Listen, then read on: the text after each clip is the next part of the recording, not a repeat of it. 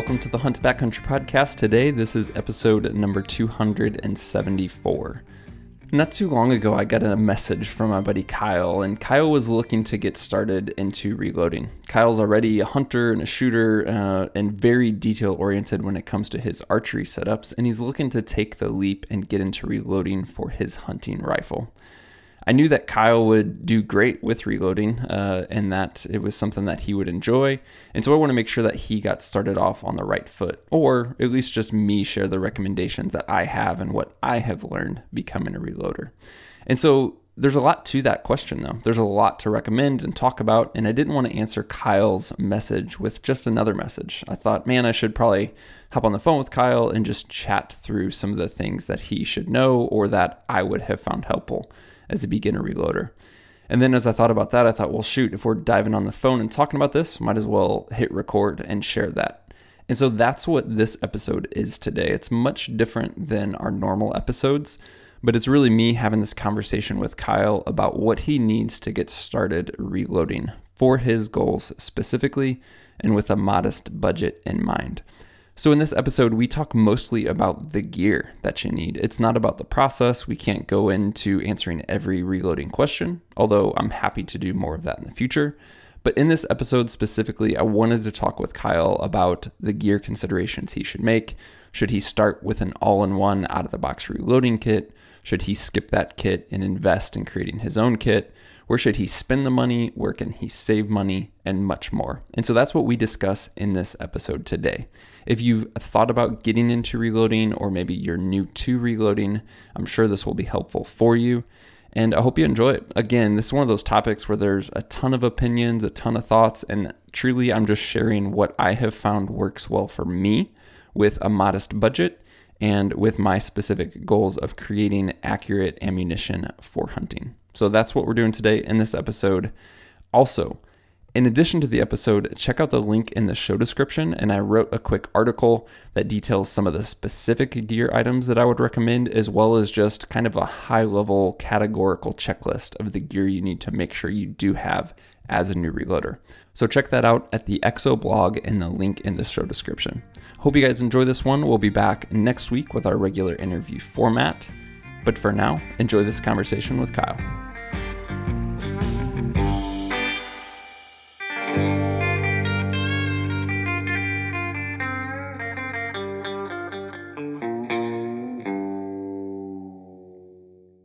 Well, Kyle, welcome back to the show, man. How the heck are you? I'm good, Mark. Thanks for having me back on. Yeah, you bet. You were, we chatted back. I had to look it up. It was episode 193, and we specifically we talked about flying with weapons. So, be it bows or rifles, just kind of the logistics, things guys should consider, need to know about traveling with weapons. You know, and part of that related to guys not even flying, but just like even traveling in a truck, but especially as you get into out-of-state hunts and start flying or going up to Alaska, things like that, the things you need to know. So that's when we had you on the podcast first, and we hit some introduction background in that show for guys who didn't hear it, but give us, you know, the 1 minute, like super high level on who the heck is Kyle Hansen. Well, for sure. Well, like Mark said, I'm Kyle Hansen, born and raised in Iowa City, Iowa. I'm outdoor hunting enthusiast in all aspects of it. And currently, I work full-time with Outdoors International as a hunting consultant and a North American big game specialist. So I really focus on helping my clients plan and assist with the logistics of their Alaskan and Western United States big game hunts. So I mean, that's the quick and short of me and what I do. And you know, I guess how we got here, I was kind of picking your brain, Mark, on some reloading stuff as I've kind of started to get back into rifle shooting, and with the natural progression of that, I kind of want to start tinkering with reloading. So yeah, you know, what was interesting to me when you started asking questions is I know you're pretty detail oriented, and I've seen, like, even in the past, you take deep dives on like building arrows and being very meticulous about arrow setups and tuning arrows to bows and really taking things to like a precise level. And so it's like, knowing your background on that, I can see, number one, why you're interested in reloading, and then number two, that you kind of have like I think a good detail oriented mindset to probably do really well with reloading and dialing in some loads for your rifles. Absolutely. And it's kind of funny that you say that, because one of the reasons that I've refrained from diving into like long range shooting or reloading is I was trying to do myself a favor, because I know what I do. I just dive into things so much. I mean, just when I jump into something, I do it with both feet. And so, you know, with that too, I'm trying to take the most realistic approach to reloading that I possibly can, and not go so far into the weeds to where I need to dump thousands of dollars into a setup, have the nicest, best of the best gear to do it, and just come up with kind of a simple, almost minimalistic approach to reloading, but also efficient, you know, that middle ground somewhere. And I know that very much aligns with your mindset with things, and just kind of having a minimalistic, simple, effective approach. And that's why I kind of wanted to pick your brain on it and see what you do. Yeah, cool. Yeah, and to tie this in, I mean, we've done podcasts on reloading in the past. Back in episode 213 and 221, I think that was the first two times we talked about reloading, and those were with folks from RCBS about reloading. And at the time, like, I was newer to reloading. I've been reloading pistol stuff, you know, straight wall cartridges for probably 15 years, something like that. But and I'd messed around with some centerfire rifle, but over in the last year and a half is kind of when I've taken my deep dive into reloading for centerfire rifle, you know, for hunting, for precision, kind of some long range stuff. And as you said, Kyle, it's one of those things where you can go deep. Like, you can go deep in the rabbit trail, both in terms of process, gear, budget. Like, things can get crazy quick, for sure. And it's one of those things that there's just a lot of information out there. And for me, it was always hard to like separate like what's really helpful, right? So like, as you just said, like, you want some level of simplicity without giving up like precision and accuracy. I think at one point, Kyle, you mentioned like your goal would be to have a somewhat minimal process while still getting, I think you said, like, you know, half MOA accuracy, like good, precise rounds for hunting, right? Absolutely. I just want to be able to efficiently make half MOA hunting ammo. And maybe that's asking a lot, but it seems like that's kind of the standard that everyone's trying to reach. And the next tier beyond that might be like 0.3, 0.25, but, you know, realistically, it's just not necessary. Yeah. In my opinion, you know, once you get to a certain level, that's fine. I mean, go hunting, practice, shoot it. Right. Yep.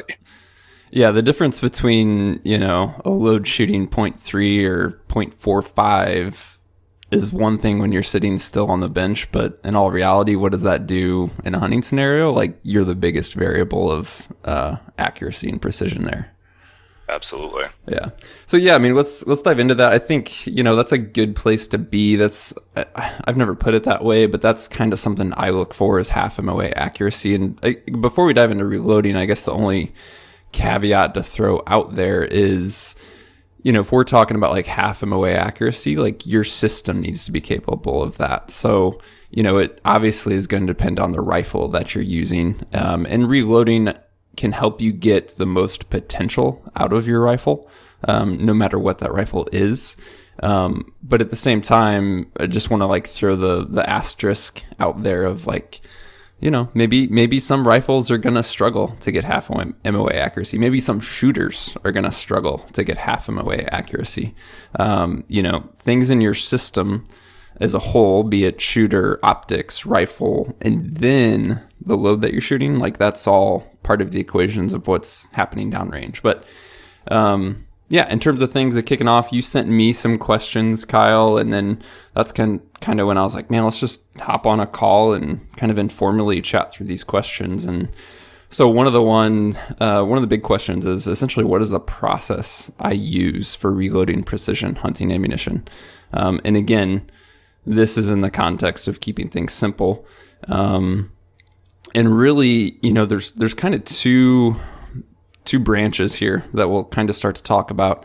And number one is, are you using brand new brass, or are you truly reloading brass that's been fired? So you could be purchasing brand new brass.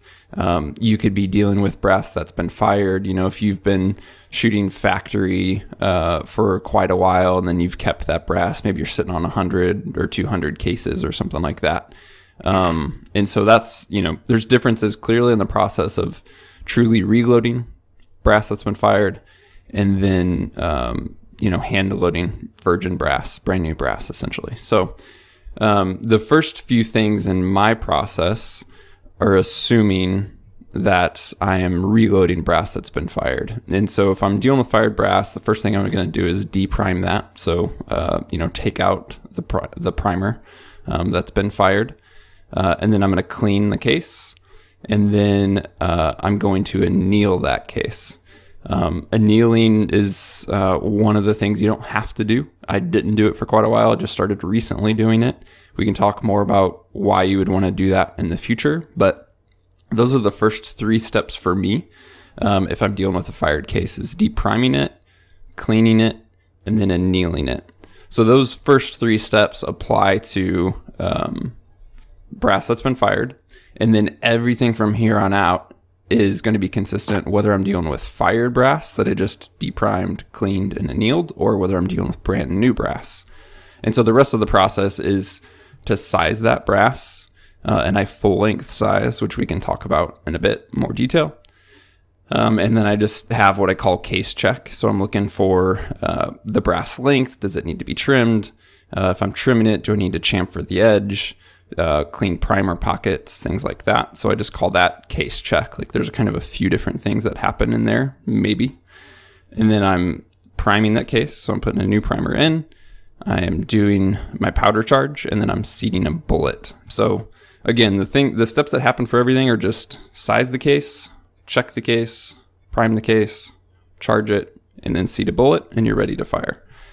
If you're, you know, you have the steps before all that where you're depriming, cleaning, and annealing potentially for fired brass. So that's just super basic, like kind of my order of operations, if you will, on reloading.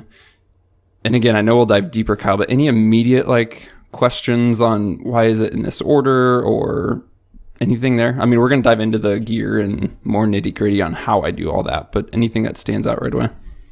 No, that all makes pretty good sense. And I'm sure there's, you know, micro steps in there that, you know, we'll touch on more, but, you know, like case lubing, right, checking cases. I mean, just flat out measuring them.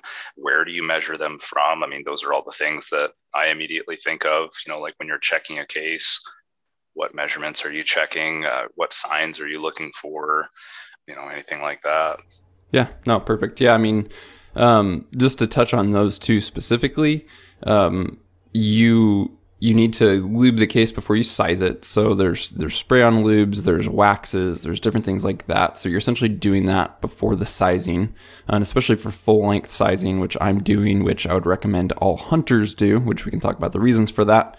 You know, you're running the entire case essentially up through a die. And if you don't have that lubrication, that case can literally get stuck within a die. And so lubrication just helps that full-length sizing process happen. Mm-hmm. It kind of lubricates the process and then ensures your case doesn't get stuck. Yeah, case checking, you know, it really depends on how familiar you are with the brass. So if it's virgin brass or if it's brass, you know, that's been once fired. So again, like the scenario where it's you shot factory ammo and you're holding that brass, generally you're pretty safe there in terms of true issues with that case, meaning things like that could potentially be dangerous of splits in the case neck or case head separation, like things that truly would cause like this piece of brass, this case, to not be safe or usable. That can happen down the road. You know, if you're doing multiple loadings and now it's like, okay, I'm on the 10th firing of these cases. Maybe you're seeing split necks, for example. But if you're dealing with newer brass, once fired brass from factory ammo, you should be safe. Again, it's always better to play it safe. So especially if you're getting quote unquote once fired brass, but it's not brass you fired, you don't necessarily know. Like if you bought it from someone or something, like you don't know the history of that brass. So essentially I would look at that much closer, right? To inspect it and make sure that it's good and usable and safe. Yeah, we'll talk more about measurements and sizing and all that stuff here in a bit. So, okay. Yeah, just as we talked about the process, let's kind of dive into gear a little bit. You know, I know some of your questions are, you know, what's really needed, and obviously when it whether you're talking presses or dies or case prep or any step in the reloading process, you can spend relatively little or you can spend a fortune. And then there's different options. So this is what kind of we'll dive into is taking that process, understanding the components of gear that are used to achieve that process, and then kind of highlighting, you know, some price points and things like that. Before we get into gear, one of the first things I would just say is like understand the space you're working with.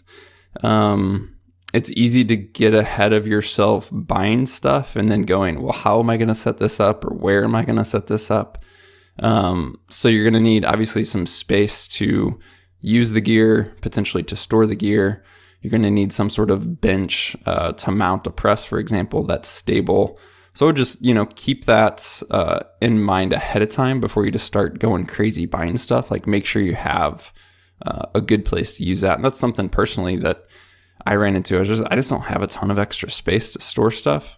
One of the most important things I did, and this sounds like such a commercial, but it's like I'm so in love with this stuff, is there's a company called Inline Fabrication, and he makes all different types of basically organization systems and specifically mounts for presses. And they have quick change, like a quick detach, quick attach system. So essentially what I did is I have one of his flush mounts for my reloading press. And it was really easy to install that onto a really solid desktop that I already had.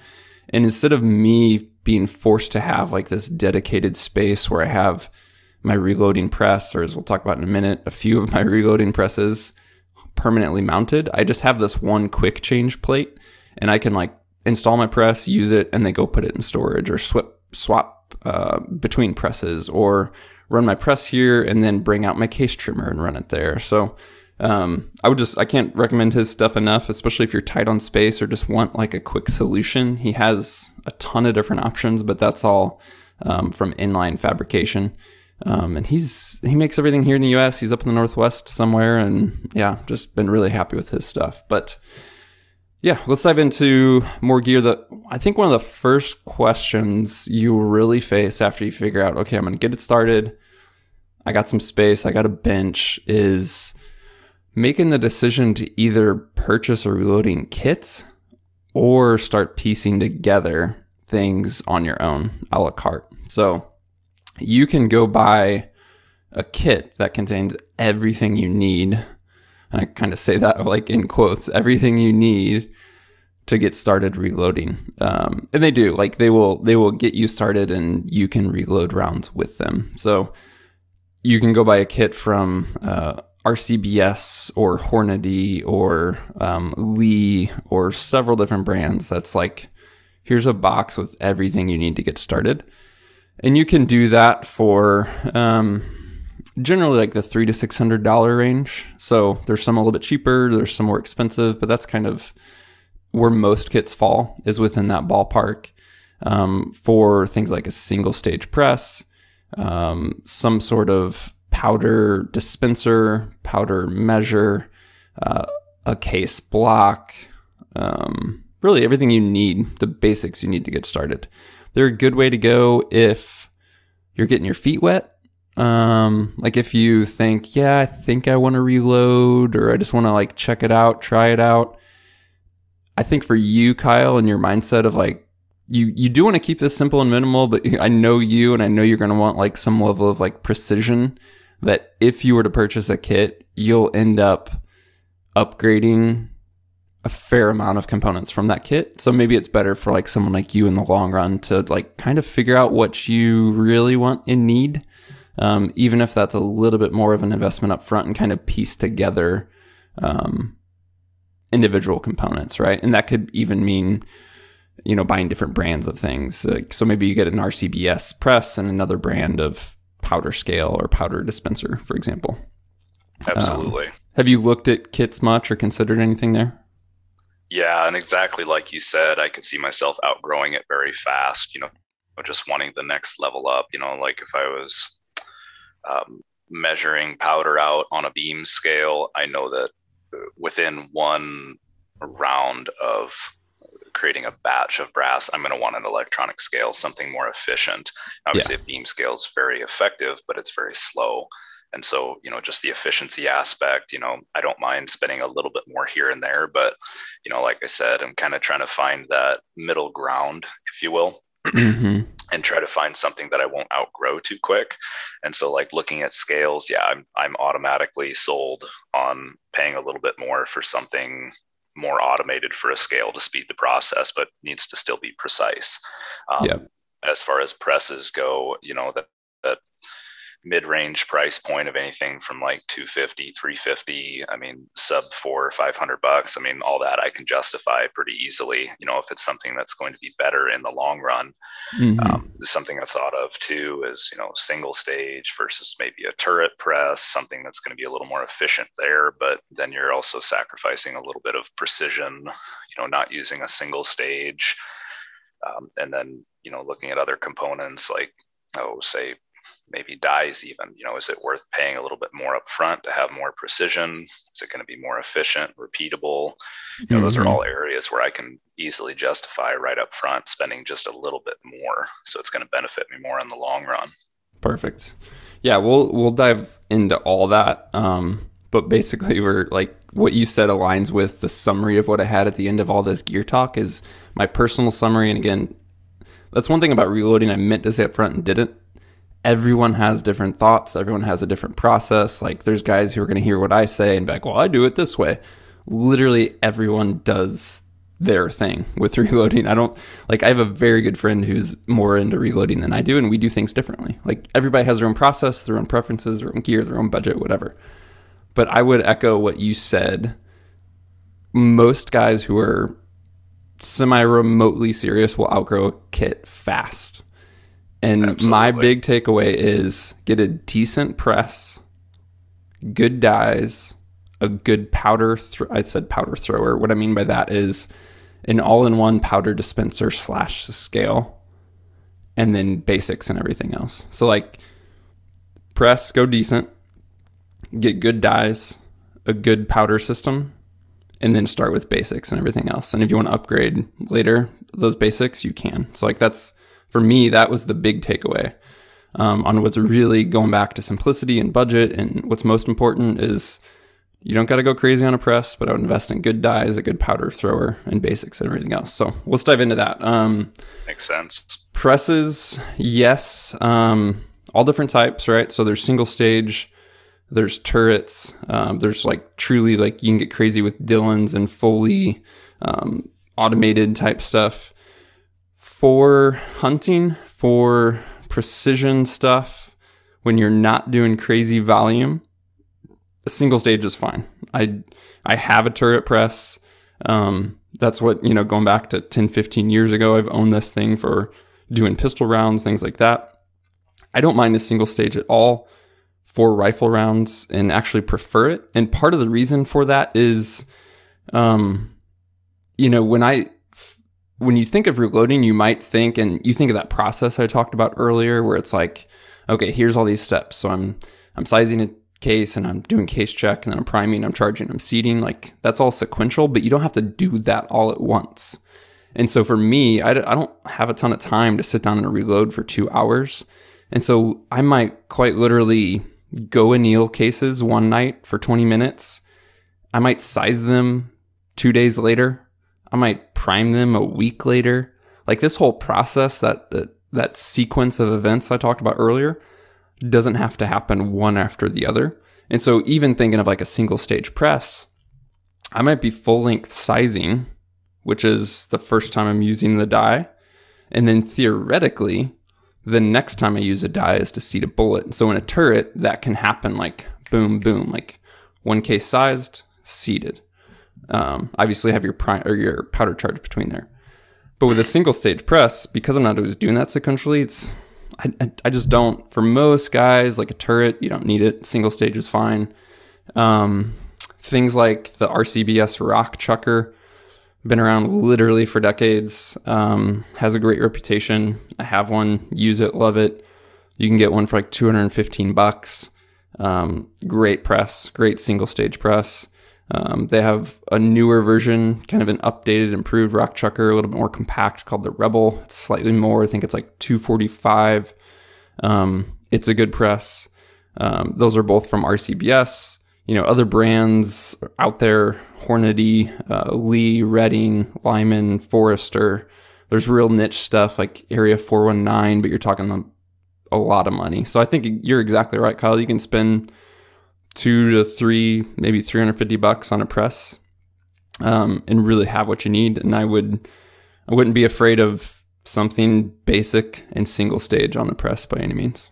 Oh, right on. That makes perfect sense. I mean, that exactly what you just said. You know, you chip away at it. Like, I've got a batch of arrows sitting on my counter right now. I need fletched up, and I started them 3 weeks ago. I just do one stage at a time as I have time. I mean, yeah, we exactly. All have such busy lives, you know, with businesses and family and everything else. Just, you know, 20 minutes here, half hour there. So yeah, on presses, you can totally do that. One thing unique, where I would depart from that, and what I personally do, and this is because I have the convenience,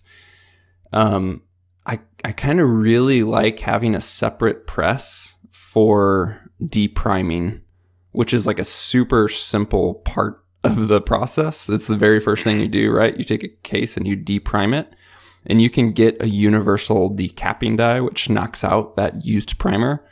And it'll literally apply to all cases. So like, you know, I'm currently reloading for 4 different cartridges right now, right? So you got like 6.5 Creedmoor, 30-06, 7 Psalm. I have a one single decapping die that can deprime all those. And what I personally do is use my old turret press I talked about, which I was using for pistol rounds, and I deprime on that by itself. The reason for that, and again, this is not a must, but the reason for that is depriming is like a very dirty process. When you're kicking out the primer, you know, sometimes junk's falling out of the case, like unspent powder, debris, carbon. The cases themselves haven't been cleaned yet, so they're dirty. So depriming is, you know, it's just kind of a dirty first step in the process. And if you can keep that gunk and junk away from your primary press, it's nice. I happen to already have that old turret press, so that I just basically use that as my depriming press. Even if you don't, though, you can buy a dirt cheap single stage press with a universal, not with, meaning it comes with, but you could buy the cheap single stage press and a universal decapping die for like $60.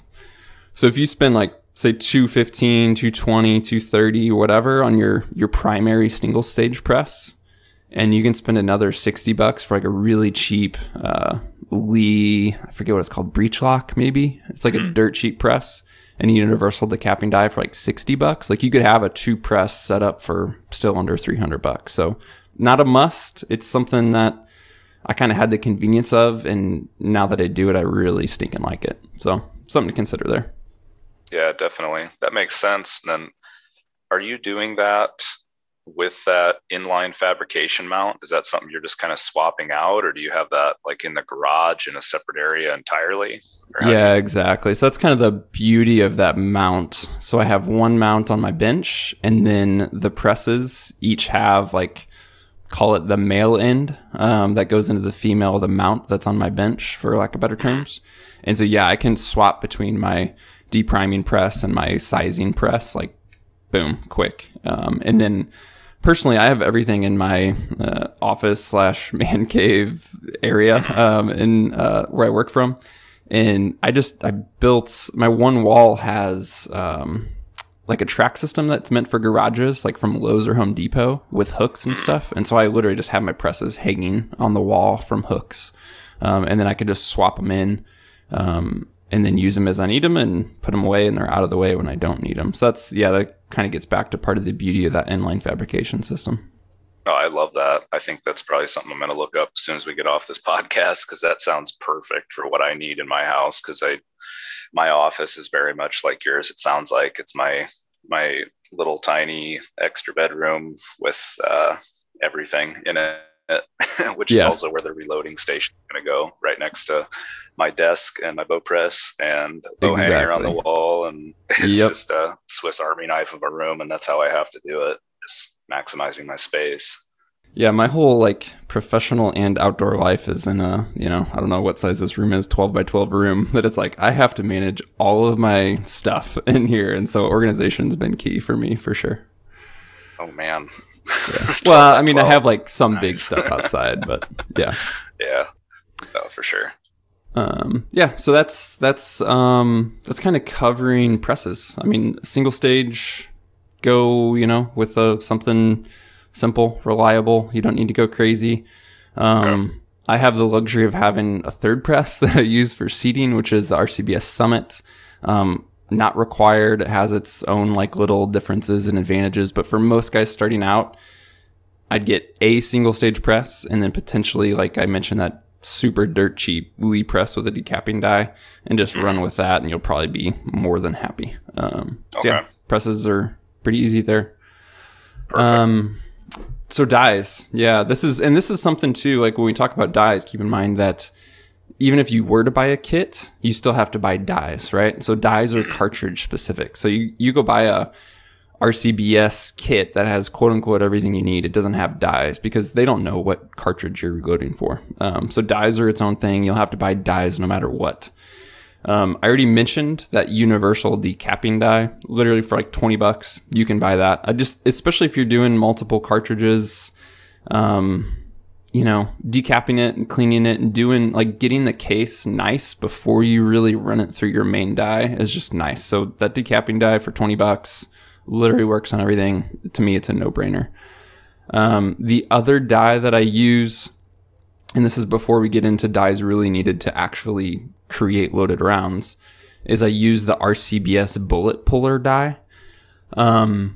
There's different ways to pull bullets, and for guys who are super new, pulling a bullet literally means you have a loaded cartridge that's ready to fire and you're not going to fire it. So you want to like take it apart, essentially. You can reuse the bullet, you can reuse the powder, you can reuse the case. So instead of just shooting an unsafe case or losing the powder and the bullets and the cartridge, you can pull the bullet out and then reuse those components. There's different types of bullet pullers. There's like inertia pullers. There's these, you know, which are like hammer looking pullers. The RCBS bullet puller die has collets that are not cartridge but caliber specific. So if you have like a 30 cal and a 6.5, you have two separate collets that fit the bullet of that caliber and pull it for you. It's $25 for the die, and then each caliber specific insert, don't recall how much they are, but in the end I think it's a good investment too, especially being newer. Like if you're, and this is jumping ahead, but if you are loading up a ladder of doing test charges, right? And so you're going higher and higher in your powder charge, and you find, okay, I'm starting to see pressure signs here, but I had three more cartridges loaded with higher pressure or higher charge weights that I know I don't want to shoot, that are potentially unsafe. You want to be able to pull apart those three cartridges that were higher pressure, higher powder charge, and reuse them. So you'll end up using a bullet puller. I really like the RCBS die version versus like the inertia or hammer style puller. Likewise, I like the way that sounds way better than, you know, beating it out with a hammer. Yeah. I've seen those before, and that looks kind of messy. Yes. Yeah. Yeah. So it's, yeah, super easy on that one too. Kind of like, I would say, utility dies. But the primary dies. So, and again, I say primary like purposely, there's different types and variations, and you can look and you'll see that some die sets have 3 or 4 dies, but what's most common is to have 2 primary dies. One is some sort of sizing die, and the other one's some sort of seating die. So again, sizing is sizing the case, and seating is seating the bullet. Those are the 2 primary dies. Mm-hmm. When it comes to sizing, you'll see things like neck sizing versus full length sizing. As I mentioned before, I recommend everyone for hunting does full length sizing. So just to like touch briefly, you know, when a cartridge is fired, that brass expands and basically forms itself to your chamber a bit. So you have the size of the brass before it's fired, and then you have the size of the brass after it's fired. How much it grows, how much it changes, really depends on the chamber of your rifle.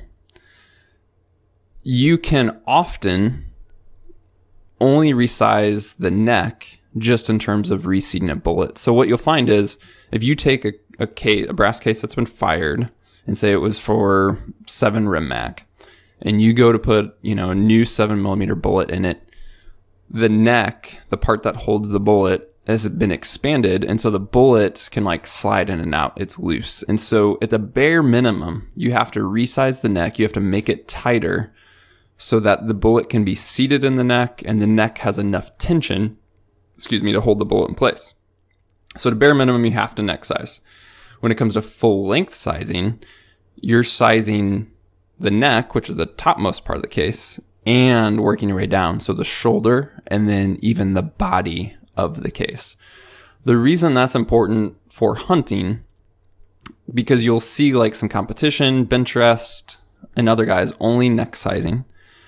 But for hunting, you can often chamber around in ideal circumstances that hasn't been full length sized. So again, this brass is like expanded to your chamber and your firearm specifically. And it, you know, it expands to the chamber, but it kind of shrinks back a little bit. And so there's usually enough margin where when it's not full length sized, it can still rechamber, and at least in a perfect scenario. But there's not much like to work with there. There's not much space. And so what happens for hunting is you go to load a round and you either have some dirt or debris in your chamber, or you have some moisture, or you have something on the brass itself. And if you don't full length size, that tolerance is so tight that any sort of debris could theoretically not allow you to chamber around, right? So we want a full length size. What that means is, yes, we're neck sizing to hold the bullet. We're sizing the shoulder. We're pushing that back just a little bit. You'll hear guys talk about shoulder bump, kind of to do with head space. I don't want to get lost in the weeds on this. And then you're also ensuring that the primary wall of the case is full length sized. So again, I hope I didn't lose people. Just long story short, if you're hunting, full length size, period. I don't want to say most dies, but it's so common to have full length sizing dies. A couple differences you'll see within full length sizing dies, or pretty much what's called like a standard die. And then you'll start to see things like bushing dies, for example. I do recommend, if you can, to go with a bushing die. A bushing die, going again to talk about neck again, a bushing die sizes the neck more precisely and gives you some options. And so you can buy bushings that size the neck a different amount, like pretty unique variations, like down to the thousandths of an inch.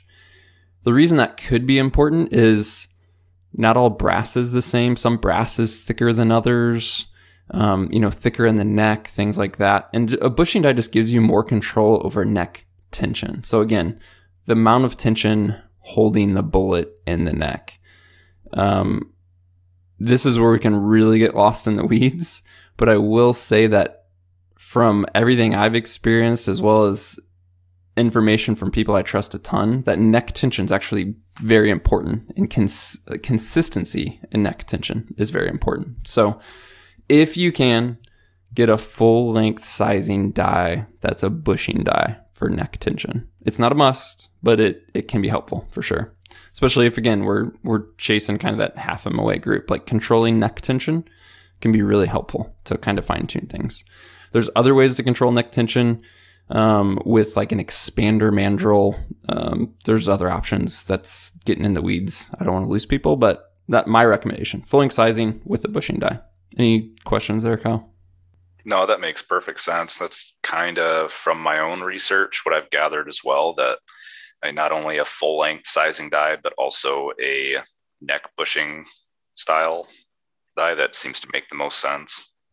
So that's the first primary die, is sizing, again, full length sizing with the bushing, my recommendation. The second die is the seating die. There's, again, all different variations here. The one thing I'd say specifically is get a seating die with a micrometer.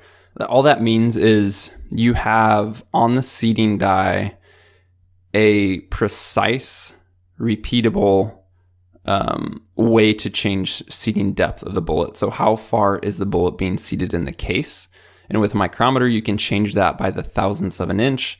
And they all have like hash marks. So you can reference like, okay, here's my setting. I want to, you know, say I seat this bullet and I know that I want to seat it, you know, 8 thousandths deeper. Like most of those dies, you literally can just count and like on the hash marks go to 8 and seat it that much deeper. So having that reference point and like fine level of control is important.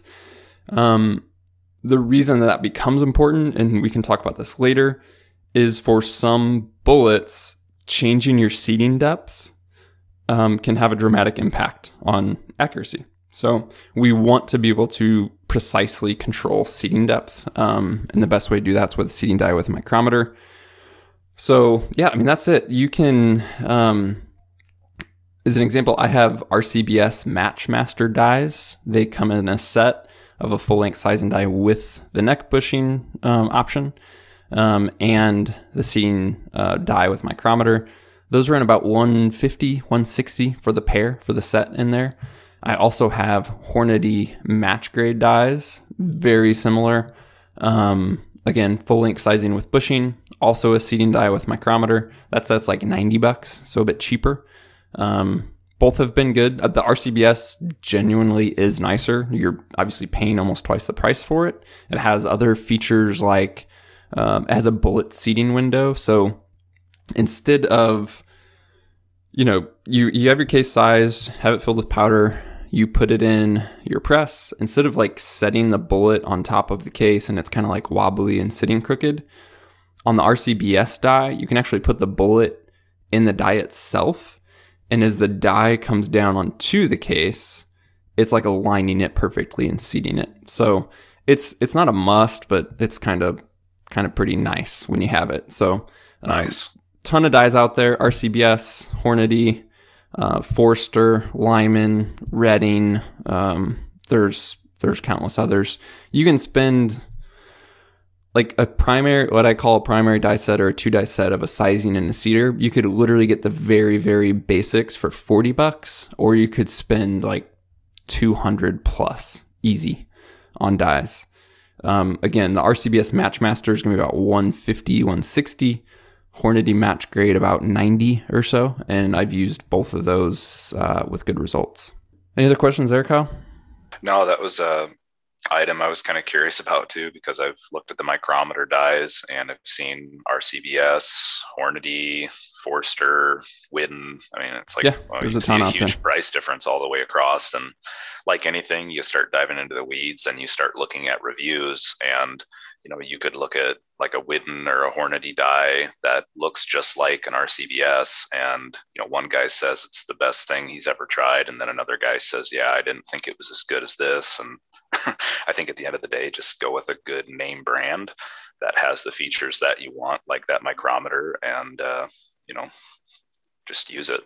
Yeah, I think you're right. I mean, you can get into the weeds. You can get into, I mean, we didn't even talk about like, on seating die, you can change seating stems to match your bullet profile. You can have custom-made seating stems. You could have custom-made full-length sizing dies that match your specific chamber. Like, there's a lot of options out here I'm skipping over. Again, I'm like circling back to, okay, let's get some really nice, loaded, accurate, precise ammunition without, like, getting crazy in the weeds, both from a keeping simplicity and budget in mind. So yeah, there's definitely a lot I'm skipping over.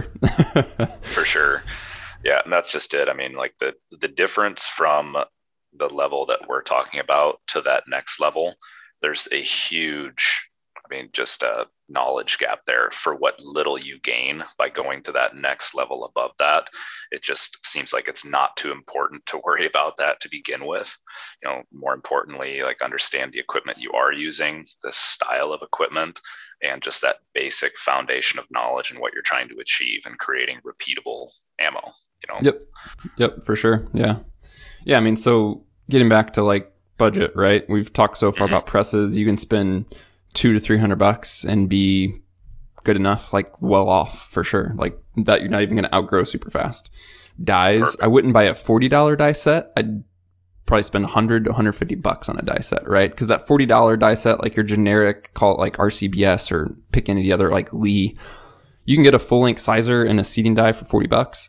They're not going to be bushing dies. They're not going to have the micrometer, like those few key things I talked about. So to me, it's worth like, all right, don't spend 40, spend 100 or spend 150, but you also don't have to spend like 250. Cool. So priming. So we've talked about sizing cases with our press. We're good to go there. We didn't yet talk about cleaning, but we'll get there. Kind of, I put everything case, quote unquote, case prep in one area. Let's talk about priming a little bit. So to seat a new primer, again, another area where there's a ton of options. There's hand primers. So quite literally something you hold in your hand and you squeeze it and it feeds the primer up into the case and like pushes it up into the primer pocket. It takes a little bit of force. Kind of can work your hand out a little bit. It's not crazy difficult, but if you're doing like 100 in a row, like you can maybe start to feel it. Hand priming tools, they are probably the most common and also the most affordable. There's bench mounted, like, so you have a fixture, essentially almost like a press, basically, like you have a lever and it's feeding and seating primers. You can get a hand primer in from like $50 to $150. You could use like a hand primer for $50 to $150. You can use like a bench mounted or like almost like I said that press style priming system for $100 to literally like $600. So it's like mind boggling to me that I'm not like knocking people, like it's a very precise product, but to spend $600, then all I'm doing is seating primers is like, that's out of this world. I don't need that. I just use a hand priming tool. I have the RCBS one. There's a bunch of others, Lee and Lyman and what have you. I think hand priming's fine. Again, we're not talking crazy high volume, right? So you're not sitting there and priming 1,000 cases a night. When it comes to hand priming, some of them are tray fed. So you basically have all these primers in a tray and they drop from the tray and into your priming mechanism. That's pretty convenient. Some of them are single fed. Some of the more actually higher end, like precise hand primers are actually single fed. There's different tube style feeding. So in addition to like how you're priming the case, like you can look at how the primers are either fed, whether that's manually or by a tube or by a tray into the priming device. The RCBS hand priming tool, I don't love it. I've been tempted to like buy something else, but be honest with you, it works. And if you're just starting, it gets the job done. It's not going to make a dramatic difference in accuracy that's noticeable to your average person. Again, like going back to my big idea of get a decent press, good dies, a good powder system and basics and everything else. For me, priming falls into get a basic, you know, start with $50 or $60. And if you want to upgrade later, do it. Absolutely. Takes up less room too. Yeah, for sure. Yeah, for sure. So yeah, everything I put case prep in like one giant category. Touch on the first one is case cleaning. So this is its own step as we talked about prior in the process. I'm going to deprime a case and I'm going to clean that case. So before I look at resizing the case or really building off of this new case, I want to make sure it's clean. That's somewhat inside and out. Again, an area where guys have all different kinds of thoughts, processes. Some guys don't clean at all. Some guys go crazy, OCD. When it comes to case cleaning, you have like at a very high level, you have three options. You have a dry media tumbler, a wet media tumbler, and kind of ultrasonic cleaning is kind of its own third category. Dry tumbling is what's most, call it traditional. It's kind of, you know, I don't want to say old school, but it's just been around longer. Guys use like walnut media or corncob media in what's called a vibratory tumbler. So you essentially have this big bowl. It's filled with this media. it vibrates like very at a very fine level, and that vibration causes that media to basically, you know, rub against the case inside and out and knock off carbon and dirt and what have you. Wet tumbling is more of a drum that rotates. Most of the time, guys are using like stainless steel pins. So again, that's the media to like knock against the case, knock stuff off. And then with wet tumbling, you typically have some sort of like additive. So guys will either buy a cleaning solution or make a cleaning solution for that wet media. Guys also do that with dry tumbling. I skipped over that. Some guys use like New Finish car polish. There's dry tumbling specific. A lot of those are, they might help with cleaning. What they're really doing is kind of polishing. Like they're making the case prettier, somewhat cleaner, but mostly prettier. So there are additives in terms of cleaners and solutions and what have you. Ultrasonic cleaning is kind of its own category. Ultrasonic cleaners are not specific to reloading. Mostly they've been used for like cleaning jewelry and things like that. A lot of guys do use them for guns, whether it's reloading or literally taking an entire pistol slide and putting that in an ultrasonic cleaner. So that's kind of its own little third category that you'll see guys talk about. This is an area where I would say pick your preference. Like there's certain attributes about like say wet tumbling where it does better at cleaning the insides of cases and things like primer pockets than dry tumbling might. To me, I avoided it because it's a little bit more of an investment and it causes a little bit more work. So if you think about it, the fact that you're wet tumbling, you have to separate the cases from the water. You have to separate the cases from the media, so the stainless steel cases. And then because your cases were wet, you now have to dry them. So guys that wet tumble might put them in a dehydrator. They might put them in the oven.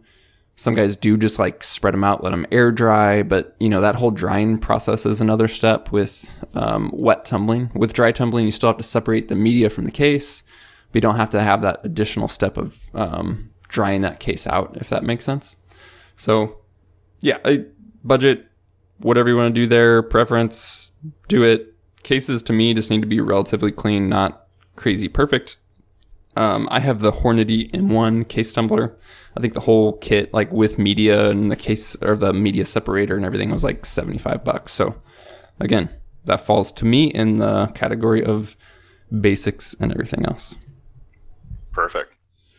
All right. So trimming. So we talked before, Kyle, you were asking about like, you know, case dimensions, right? So after you full-length size a case, yeah, if that case has been fired, and then full-length size, brass is pretty malleable. It can grow, it can shrink. That's why it expands when it's shot. That's why you can resize it back down. The working of the case that's growing and shrinking can cause the case to elongate, so it quite literally becomes longer. And you want to ensure, number one, that the case isn't too long to, you know, chamber. So the neck of the case needs to fit the chamber of your rifle. And then also consistency, accuracy, perspective. We want to keep the case necks trimmed as needed. So you want to be able to trim the overall case length, the actual brass. Again, manual trimmers are out there. Powered trimmers are out there. One thing with trimming is you don't always have to do it. Again, this goes back to how much this brass has been fired. It could somewhat go back to your chamber. How much is it growing, and then how much are you resizing it? And it honestly is a factor of case quality. Things like different case thicknesses. You know, a thinner case may be worked more. It may be softer. It may tend to grow more and need to be trimmed more often. Case trimming is something some guys do every single time they load a case. It's something I only do when I have to. So what I do personally is, you know, say I just cleaned and sized 50 cases. So before I want to prime them or drop powder or really reload them, I'm kind of like midway in the process. I want to do some case checks. So I'm going to check the length of that case and make sure that it doesn't exceed SAMI spec. So SAMI will quite literally say if you're shooting Again, 7 Rem Mag to pick one off the top of my head. It should not exceed this length. If I'm not exceeding SAMI length, and if I'm spot checking cases and they're all relatively consistent to one another, I won't trim them. If I begin to approach or exceed the recommended trim length, I'll trim them. If I'm seeing wild variations in, you know, I'm spot checking 50 cases and like this one's way longer than that one, and I'm talking like you have to get into more than thousandths of an inch for sure, I will trim them for consistency's sake. I don't do a ton of trimming. It's just not like, I mostly use decent brass. I don't know if it's just my chambers, but I just don't have to trim very often. So again, this falls into me, basics and everything else. I have the RCBS Trim Pro, which is a manual like crank style trimmer. Easy to adjust for different case sizes, case heads, pretty simple to set up. Again, it's just not something I would invest a ton of money in because you might not have to do it a ton. There's like super fancy all-in-one. It'll like trim a case, chamfer it, deburr it, and some guys will run every case through that every time. Again, simplicity's sake, I don't need to. Also in case prep, you'll see different tools. Some of these are hand tools. Some of these are like, they have case prep centers, actually own one. But just different case tools, things like we talked about before, trimming a case. What you want to then do is chamfer that case. If you do trim it, chamfering it, you're putting basically an angle on that case and kind of like cleaning up that trimmed edge. It is good to do when you trim, but again, if I'm not trimming, I'm not always chamfering or deburring that case. There's things like primer pocket cleaners, primer pocket uniformers. There's all different case prep steps. This is where a lot of guys vary wildly in their process is how they treat cases. So some guys go just crazy OCD and some guys keep it simple. I'm probably in between. Like if I'm trimming, then yes, I'll chamfer, deburr. But a lot of times I'm not doing that because I'm not trimming. So again, I'd follow this in the basics. I did pick up an RCBS Brass Boss, which is an all-in-one like powered unit. So it has like, you can chamfer it, you can burr it, you can run a brush through the case neck, you can do all these different things kind of like in a one-stop shop. And it is super nice if I'm truly processing like 100 cases and doing all those steps. It's great. But when you're starting, I wouldn't be afraid to just pick up a simple hand tool, right? Like probably, I don't know, $8, you can buy a hand chamfer tool. Okay. Yeah. The only thing left for, I call like case prep or case care. And again, I'm not going sequential in the order of the process. I'm just throwing all case prep, case care in a category, is annealing. We can, probably will at some point, do a whole podcast on annealing. You don't have to anneal. Don't feel like you have to. I think there's benefits to it for many reasons. Annealing the case can increase longevity of the case, and it can increase consistency of that case as you're working it, and help you keep things like consistent neck tension, which help you keep and we can talk about this later, but like it'll help you keep down standard deviation and extreme spread. So like metrics of your performance essentially. So annealing, the short version here is when we're working brass. So when we're firing it and it's expanding and then we're sizing it and we're shrinking it, you know, this brass is growing and shrinking and growing and shrinking. And the more it does that, it basically becomes hardened, right? It's like at a molecular level, things are just, they're getting harder. And so going back to what you mentioned prior, Kyle, about like case neck splits, right? It's splitting because it's being worked so much. It's grown and then shrunk and grown and shrunk, and it's worked and it's hardened, and now it's cracking or it's splitting. Annealing is basically the process of, like, layman's terms, heating the brass up. And when it heats up, it kind of like, again, I'm not trying to be scientific, but very layman's term, like it redistributes molecules. It keeps things soft. It keeps the structure of the brass, like at a very fine level, workable. So again, that can extend case life. It can give you consistency with what's called like spring back, help you keep neck tension, all that. Annealing, you can quite literally, I'll just throw stuff out there. You can go look it up, Kyle, and listeners can look it up. You can anneal with a simple torch and like a cordless drill, or you can buy an annealing unit. If you buy an annealing unit, you're going to spend like $250 or more. There's things like the Anneal Ease or the EP Integrations Annealer. That's one I have, is the EP Integrations Annealer. They both run in that, I think, $250 to $275 ballpark.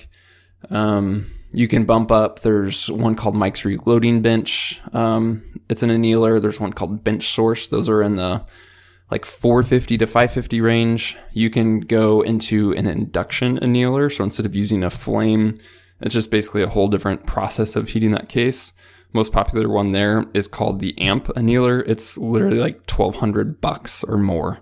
So again, you can use a hand drill, or you can spend like $1,200 to $1,400 and anywhere in between on annealing, or you can just not do it, right? If you're starting, I would not worry about it. If you are wanting precision and consistency and accuracy and prolonged case life, I would say that, Kyle, like, again, knowing your personality, you'll probably end up annealing. And you can probably do that. Like, I got mine for $250 and I'm super happy with it, but I didn't always have it. So, for sure. Yeah. Again. Yeah. And something to add to that too. There's a lot of places out there that have annealing service. And so if a guy didn't want to pay for an annealer, but wanted to get their brass annealed, you can do that for pennies per case. I've seen those services out there, and that's kind of an intriguing option too. I mean, just one less item that you have to buy, and maybe just, every so often, every other shot or third shot, maybe even just send your brass off to get annealed. Yep. So yeah, that might be a cool option too. That's a great point. I was leaning that direction when I wanted to have my cases annealed, but didn't yet buy an annealer. And the main reason I didn't is just because, going back to like my timing, I'm often like reloading in bits and pieces, like when I can. And I didn't want to like send brass off and it be gone for like 10 or 14 days when it's like, oh crap, I could have gotten something done in that time. Right. So to me, it was I'll need to spend the $250 and be able to do it in 20 minutes whenever I want. Absolutely. But yeah, annealing's its own separate topic on when to anneal, how to anneal, how much to anneal. We can talk more about that at another time. Again, in the interest of keeping things simple, we'll just hit high level.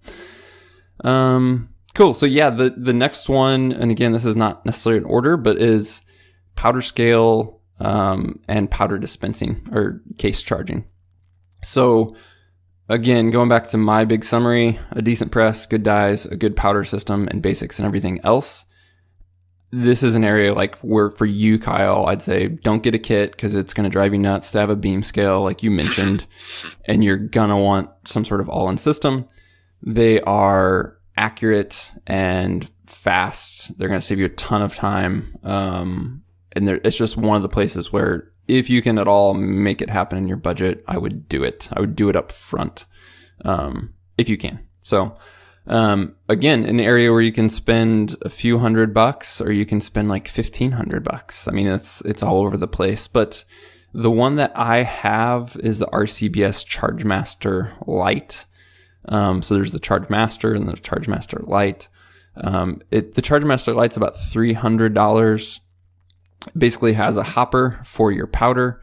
And then it's an all-in-one unit. So it's digital. You input like, okay, I want a charge of 42.8 grains of powder, and it's dispensing that from the hopper.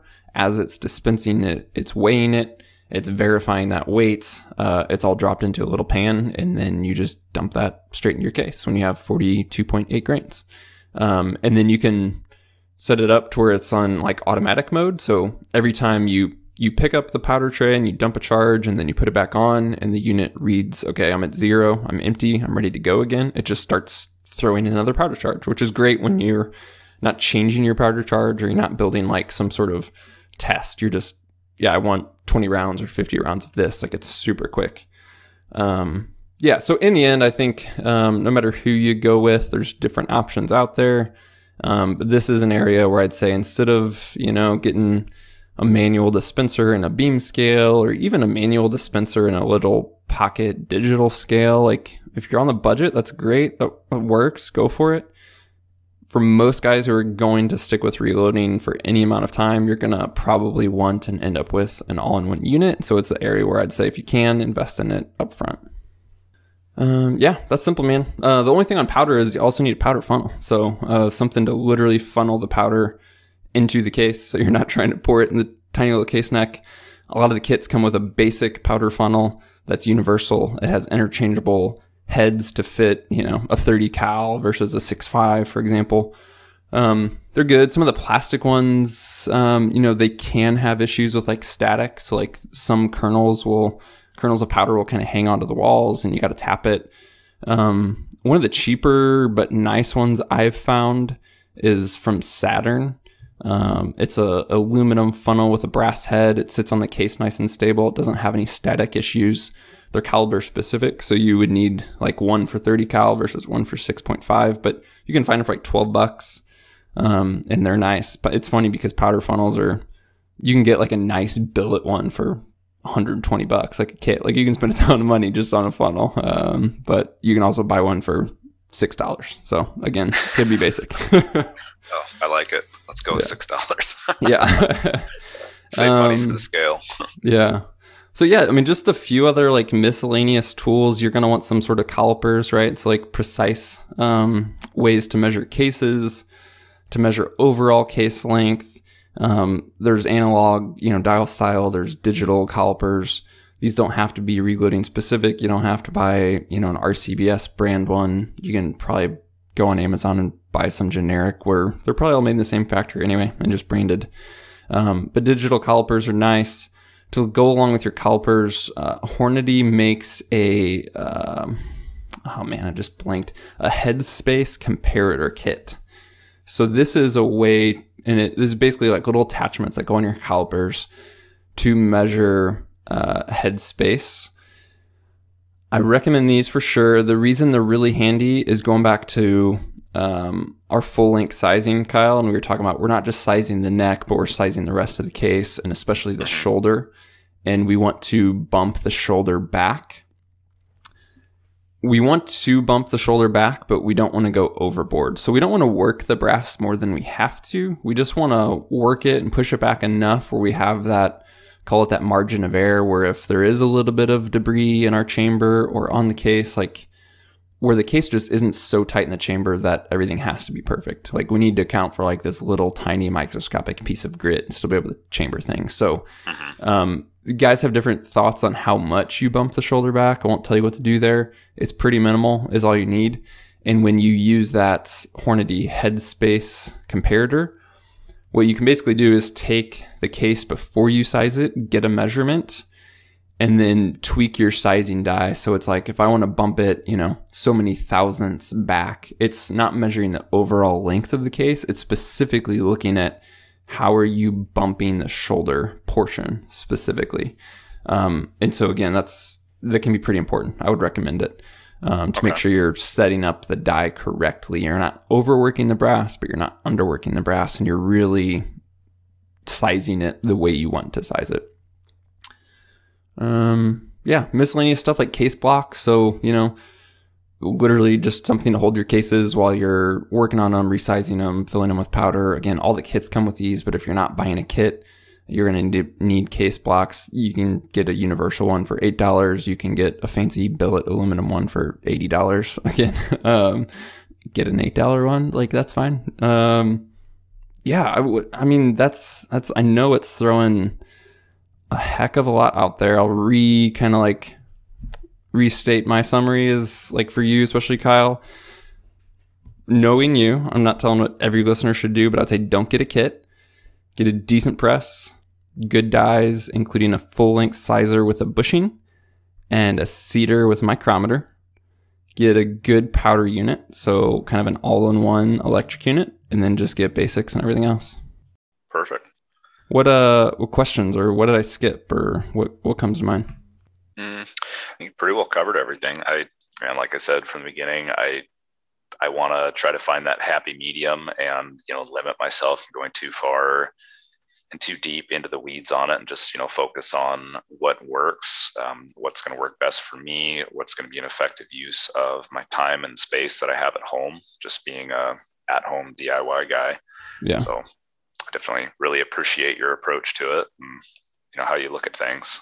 Yeah. Cool, man. Yeah. We can, you know, we can talk more about, like, okay, we talked gear and kind of like the super high level process. We actually didn't even touch on, you know, putting this together, right? So, like, where do you start? How do you develop a load? Are you doing seeding depth testing or powder charge testing first? How are you picking what powder to try? You know, all that stuff. So we can definitely have a conversation follow-up and make that happen. But yeah, man, hopefully this is a good primer to get you started. Hopefully it's been helpful for the listeners. I'll kind of, in the show notes here, just kind of reiterate and maybe throw some links out to, you know, high level stuff. But yeah, if, Kyle, you got any questions? I know you know this, but reach out anytime. But listeners, if you, have any questions, feel free to shoot us an email to podcast@exomtngear.com, and I'll do my best to answer that. And again, it's, I would say reloading, is fun, man. Like, in and of itself, it's the same way, like, for you, Kyle, of where it's really rewarding when you begin to see the differences downrange. So, like, for you building arrows, like, you can go buy an arrow off the shelf, but when you start to understand the differences that can be made to ensure accuracy and precision and know that you're getting the best performance out of your bow with a custom arrow, it's the same thing, you know, with a rifle. And then just, like, there's something super cool, whether it's rifle and a cartridge or it's a bow and an arrow, about, you know, like, going and killing an elk and being like, oh yeah, I built that cartridge, or, you know, I built that arrow. It's just kind of it's a fun thing. And it's always, for me, it's just always fun to learn new stuff. So I think it's enjoyable. Absolutely. Very rewarding and huge confidence builder too. You know, when you just dive in, you know, you did it yourself and you just, you know, you understand the full process and you're just that much more intimately involved in everything that goes into it.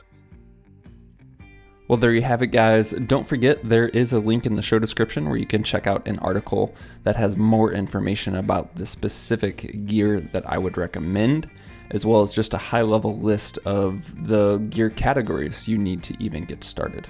As always, you can reach us directly by sending an email to podcast@exomtngear.com, and we will talk to you soon.